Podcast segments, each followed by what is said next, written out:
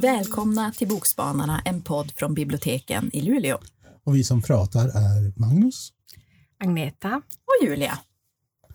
Och nu har vi ingen aning om vad vi ska göra för vi är helt utan kompassriktning. det, det, är ganska skönt, är inte det? På ja. ett sätt. Ja, jag tycker det är lite otäckt. Jag kan ändå inte läsa en kompass så det spelar inte mig någon roll. Men ska vi inte titta efter mossan då?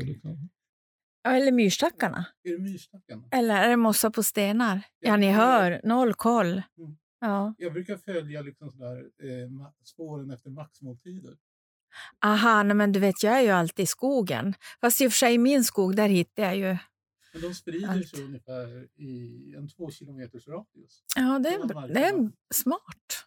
Ja. Men egentligen så hade huvudpersonen i min bok en väldigt bra kompassriktning. Det här är alltså en av de bättre böcker jag har läst skulle jag vilja säga de senaste åren och det är Amor Towle som har skrivit en bok som heter Lincoln Highway.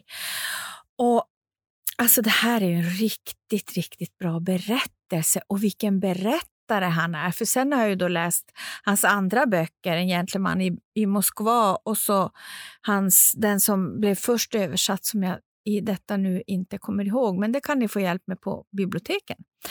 Eh, I alla fall så får vi följa med i den här boken då Lincoln Highway, en vindlande resa sedd genom ögonen på ett antal personer.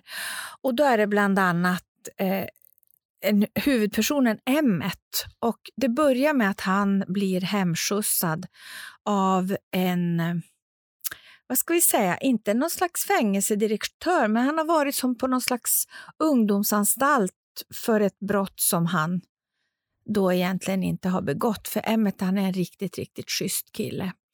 Och han blir hemskjutsad och eh, har redan i sitt huvud att han så fort som möjligt kommer att lämna sitt hem och åka till någon helt annanstans. Och han är helt på det klara med var vart han är på väg. Och med honom på resan ska ju då hans lillebror Billy, en väldigt, um, vad säger man, lillgammal pojke och väldigt beläst pojke och väldigt klok och rolig och gullig på alla sätt och vis. Alltså man får sån otrolig känsla för den här lille Billy och hans, hans älskade storebror.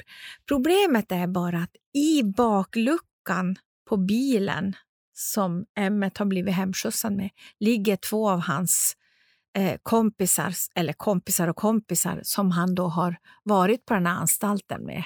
Och de två är ju långt ifrån oskyldiga.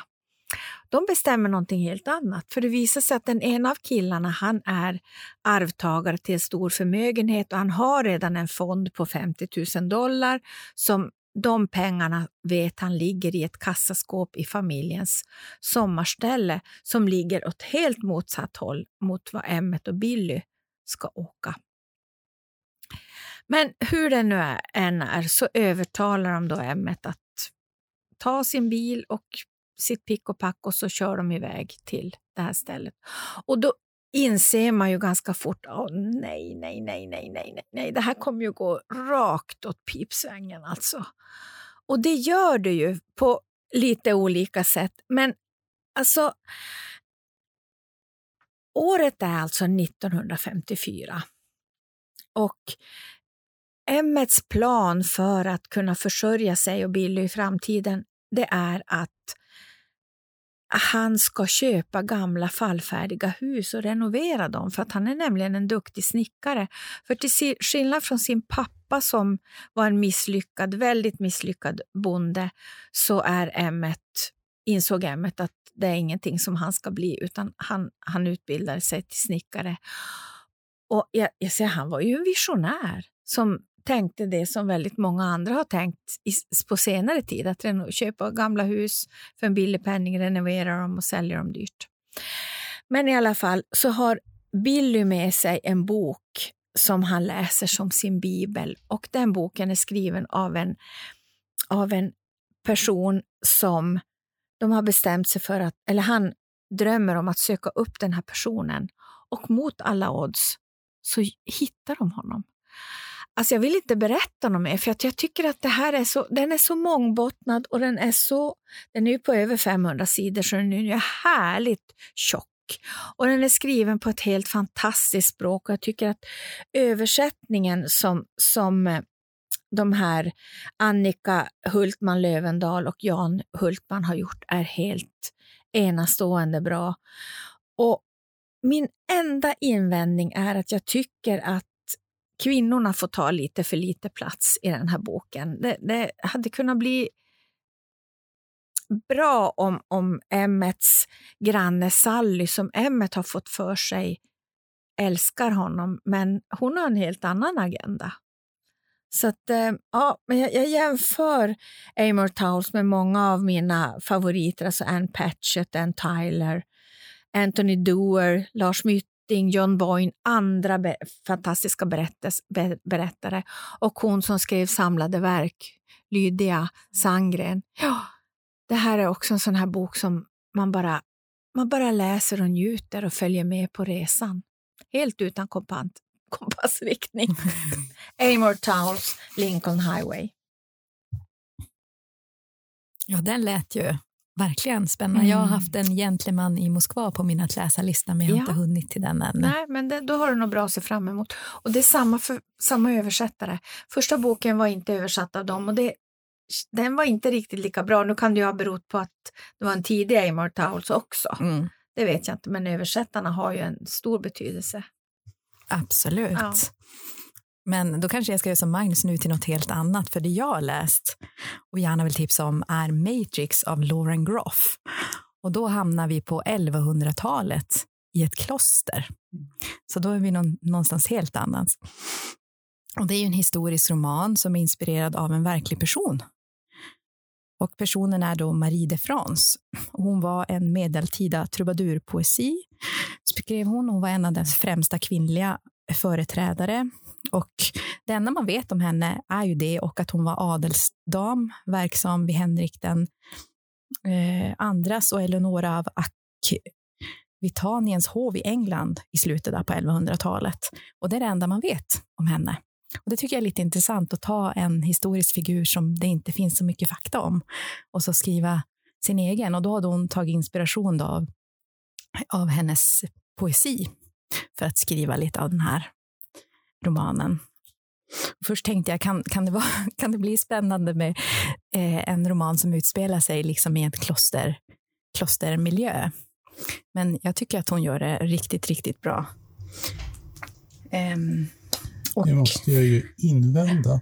Umberto Ecos i Rosens namn är en av de mest spännande böcker jag har läst och den utspelar sig i ett kloster. Ja, då kanske det är någonting att lägga till på min att läsa-lista, för den har inte jag läst. Mm. Um, och Marie, hon är då i romanen här en kunglig oäkting som ses som för stor och för ful att giftas bort. Och hon är väldigt förtjust, kanske lite kär i här då drottning Elinor som är den som beslutar att skicka bort henne från hovet. Och hon skickas till ett fattigt engelskt kloster för att så småningom bli dess abbedissa. Och så hon är 17 år då när hon kommer ridande i regnet till sitt nya hem och så får vi följa hennes liv. Och vi får faktiskt följa hela hennes liv i klostret. Och det kloster hon kommer till, det är fattigt, smutsigt och så det är i, i misär. Och det är ett väldigt hårt liv. Och Marie måste ju bestämma sig hur hon vill leva, för att till en början så är hon inte särskilt troende och så kommer hon ju till ett ställe där de pratar engelska och hon pratar ju bara franska. Hon, I början lever hon som på hoppet att hon ska få komma bli kallad tillbaka om hon gör ett bra jobb. Um, hon vantrivs. Men på något sätt, hon, hon, hon tar sig i kragen alltså, och ser till att eh, skatten som gårdarna ska betala in till klostret, att den verkligen blir betald så att de har pengar faktiskt att göra arbeten och köpa in mat i klostret. Um, och hon, hon är ju som väldigt stor och har lite grövre röst, så hon på något sätt kan sätta sig i respekt på ett annat sätt än de andra kunde göra. Um, Hon får också se till att de eh, tar in skrivuppdrag, för det tjänar de mer pengar på än, än andra uppgifter de hade gjort tidigare. Och den gamla abbedissan, hon tyckte då att man skulle tvingas göra det man är dålig på, för då kommer man närmare Aha, Gud. Eh, men det tycker ju här Marie att nej, det är alldeles fel. Man ska göra det man är bra på, för då går det ju också bra för klostret. Och då blir ju folk på bättre humör. Det blir man ju inte om man alltid tvingas göra någonting som man verkligen inte tycker om eller kanske är så bra på. Och eh, ju mer framgångsrik hon blir, desto mer framgångsrik blir ju klostret och alla får ett rikare liv och de kan ju bygga ut det här klostret. Ehm, men med framgångar såklart så kommer ju även problem. Eftersom ju rikare man är, desto då vill ju kanske kronan ha in mera skatt och det blir ju andra saker också. Och det som är spännande här, man får ju se både överdåd och misär sida vid sida. Alltså det är väldigt så här ett inrutat liv och sen finns det väldigt mycket liksom fattigdom och alltså, smutsighet och sjukdom tillsammans med liksom det här finare.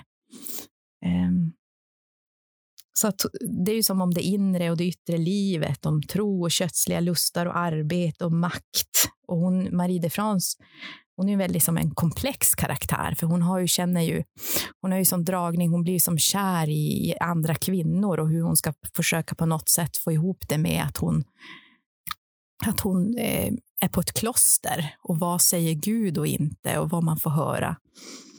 Eh, för det är ju ett inrutat liv, man ska göra allt på ett speciellt sätt, man ska gå till sina mässor, man ska göra det och det. Eh, och det är ju stort driv i den här. Hon har, som jag sa, hon har ju stora drivkrafter och lustar. Och, eh, det är ju inte något förskönat av det här klosterlivet. Eh, en värld, som en sluten värld full av motsättningar. Och hur ska en kvinna vara? Och man, lite kvinnor i historien. Okej, okay, hon har de här framgångarna, men är det då för att hon inte... Eh, att det är ju intressant det här med att författaren har gett gett henne att hon är liksom stor och lång och på något sätt har pondus på ett eh, som det känns som eh, Lite manhaft om man ja, får säga. istället för liksom så det är ju en intressant som man kan titta på. Att det känns som att det finns ändå mycket att diskutera kring, kring eh, kvinnligt och manligt i den här. För det är ju nästan bara kvinnor i, i den här eh, berättelsen. Har du någon förklaring till titeln? Eh, Matrix, jag tror att det, att det är en...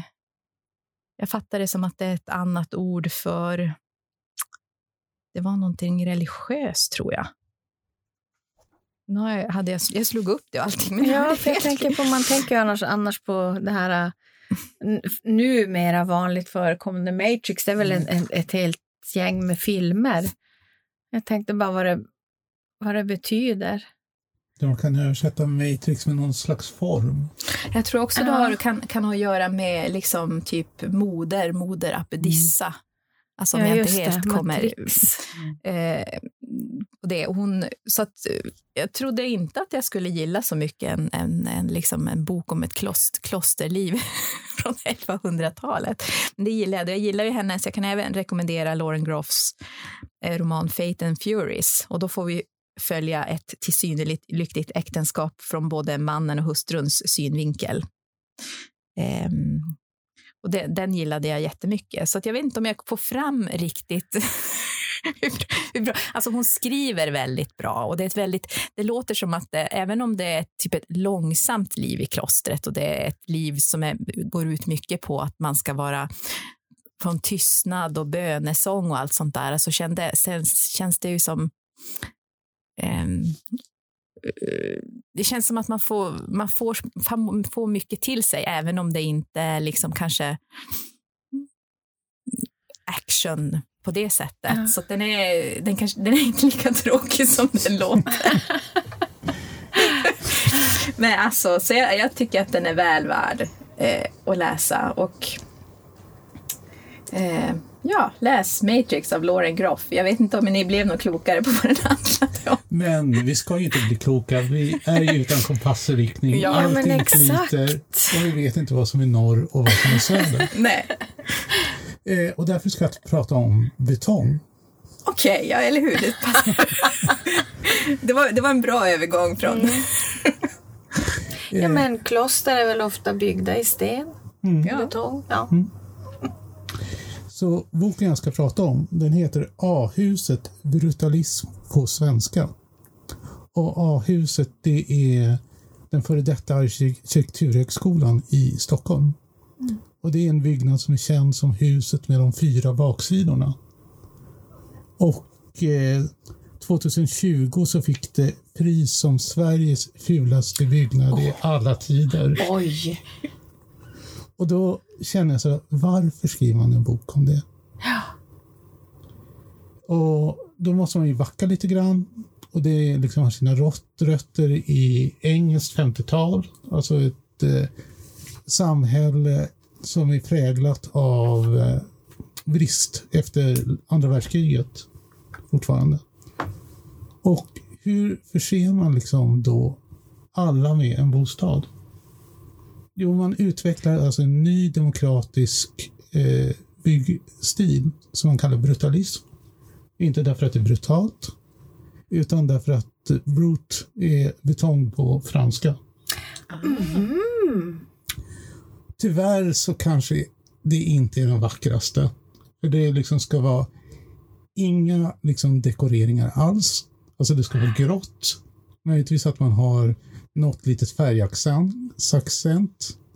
Helst liksom ska det synas hur man har byggt huset. Alltså man ska, kan se träådringen efter formarna som man har gjutit huset med. Och inuti så ska liksom alla saker som eh, ventilationsrör och liksom sådana grejer, det ska vara synligt.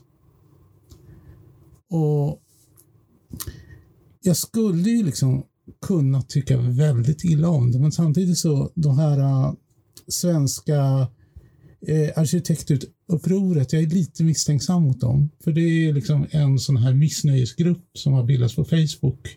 De har runt 60 000 följare. Och deras slogan är man kan inte lita på arkitekterna. Arkitekterna kan inte rita hus därför att de är experter. Och det hamnar lite nära liksom de här antivirusgrupperna för att jag ska känna mig bekväm. ja. Och sen också att man faktiskt glömmer liksom att den här brutalismen, alltså även om det erkänt inte är vackra hus, så bygger de ju faktiskt på en dröm om att bygga hus som är till för alla. Mm. Eh, bland annat det här eh, huset har ingen huvudingång. Från början så var det tre ingångar i det och alla liksom var precis lika stora. Och ingen var utmärkt som huvudingång. Och det låter ju liksom ganska konstigt. Mm, förvirrande. Förvirrande. Ja. Men samtidigt om man tänker att det här är liksom ritat i ett samhällsklimat där man äh, äh, ingångarna var statusrelaterade. Mm. Huvudingången satt på mitten. Man kan tänka hela den här studentritualen, liksom där de som inte lyckades eh, ta studenten, de fick gå i, ut genom en eh, utgång på baksidan. Mm. Alltså man sorterade folk efter var de gick in och ut ur ett hus. Jo, just det. Med tjänare och... Ja. ja. Så även om man kan tycka uppleva det som klumpigt så finns det ändå något försök till en välvilja i huset. Eh, det brukar också anklagas att det är historielöst, att det är för nytt. Alltså det har ingenting med omgivningen, det har ingenting med svenskt samhälle att göra. Sa du när det byggdes? Eh, det byggdes 69. Mm. Och jag kan garantera att så är det inte. Jag har faktiskt själv eh, gått mellanstadiet i en brutalistisk eh, högskola eller en skolbyggnad. Mm. Så det är trots allt, även om jag upplever det som väldigt alien, så är det en del av min barndom. Finns det några hus i Luleå som du anser vara brutalistiska? Eh, jag har funderat på det. Jag kan inte komma på något riktigt mm. exempel. Tuna låg ganska nära innan de satte de brutna taken på ja, dem. Det. Men Tuna har alltid varit, det har ju varit putsade hus. Så de har inte varit riktigt liksom sådär som en del Alltså områden Tuna i det är Stockholm. alltså ett bostadsområde i Luleå ska vi kanske förklara för Ja. om vi har lyssnare som inte är från Luleå. Men det vet väl alla, vi befinner oss i världens mitt. Tuna är väl ett av, av eller väl, man kan inte jämföra det med Rosengård men det Mm. närmaste vi har kanske. Jo, Ja. Fast det är ändå ganska trevligt. Jag Ja, numera är det väldigt Mm. trevligt på Tuna. Och då på min, på min tid, jag är ju äldst av alla här som jag nästan alltid är, Mm. då bodde alla snygga farliga killar på Tuna. Oh. Så de bodde inte på Edeforsgatan? Nej, där bodde inte de. Nej. Edeforsgatan var ju Sveriges farligaste gata Ja, på enligt- 70-talet, eller 60-talet tror jag. då bodde jag där. eh, Men för att gå tillbaka nu. Ja. Eh, det som är märkligast med detta, som jag tycker är erkänt för Fula hus, det är att man har gjort en helt underbar bok som jag är förälskad i. Och den är ganska tjock och stor. Den är ganska tjock, den är Mm. ganska stor. Den har liksom någon sån här lejongul färg. Mm. Och eh, i och med att det är en antologi så varierar texterna. Men det finns någon sån här tapper eh, vilja att skydda det här huset. Där de liksom försöker visa på att det egentligen skulle vara vackra växter som växte på det. Men Mm. Östermalmsborna lät sina hundar pissa på dem. Så därför dog de. Eh, jag tycker om fotografierna i den. Så nu jag, återigen så visar jag fotografier. Ja. Det är alltså svartvita fotografier som har en, sidan har någon sån här liten ullig yta. Så jag kommer få mig själv att jag sitter och klappar fotografiet när jag läser den. Mm. Skön. Och sen har den, det här är helt ovidkommande, den har liksom såna här små svarta eh, flikar på sidorna. Jag tror att de är hypnotiserande.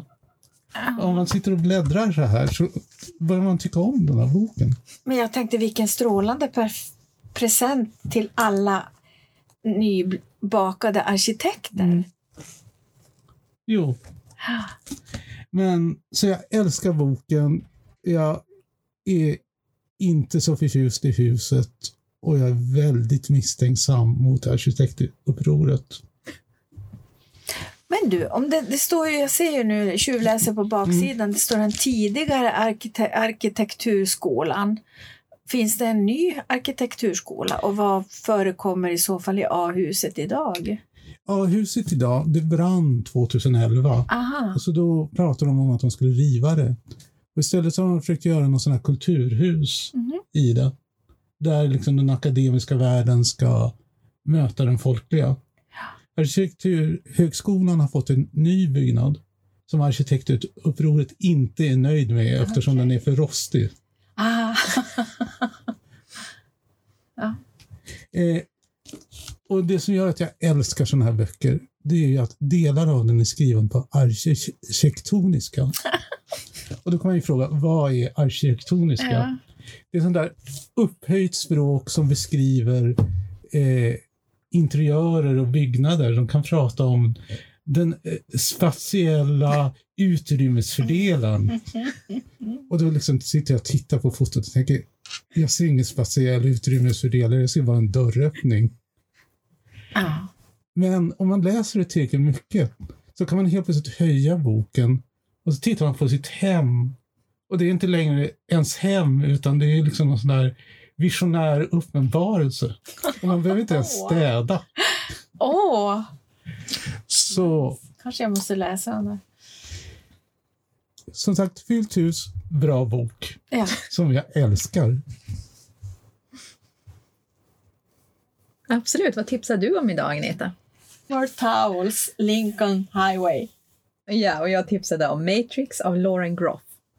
Här måste jag presentera, eller, protestera. Livlia var så snabb liksom, att gå över det här att vi ska berätta vad vi har presenterat om för att jag inte ska hinna berätta några pappaskämt. Nej, vi, har Nej, nej. nej, vi la in vårt veto mot, våra pappaskämt, mot dina pappaskämt. Eh, så om, jag lovar, om ni mejlar liksom Bokspanarna, har du mejladressen i huvudet? Det är bokspanarna.luleå.se. Så ska jag mejla ett pappaskämt till er. Och det är absolut torrt och det är ännu mer gråare och fulare än huset som har legat grunden till den bok som jag har tipsat om. Som heter A-huset brutalism på svenska. Ja. Hej då. Hej då.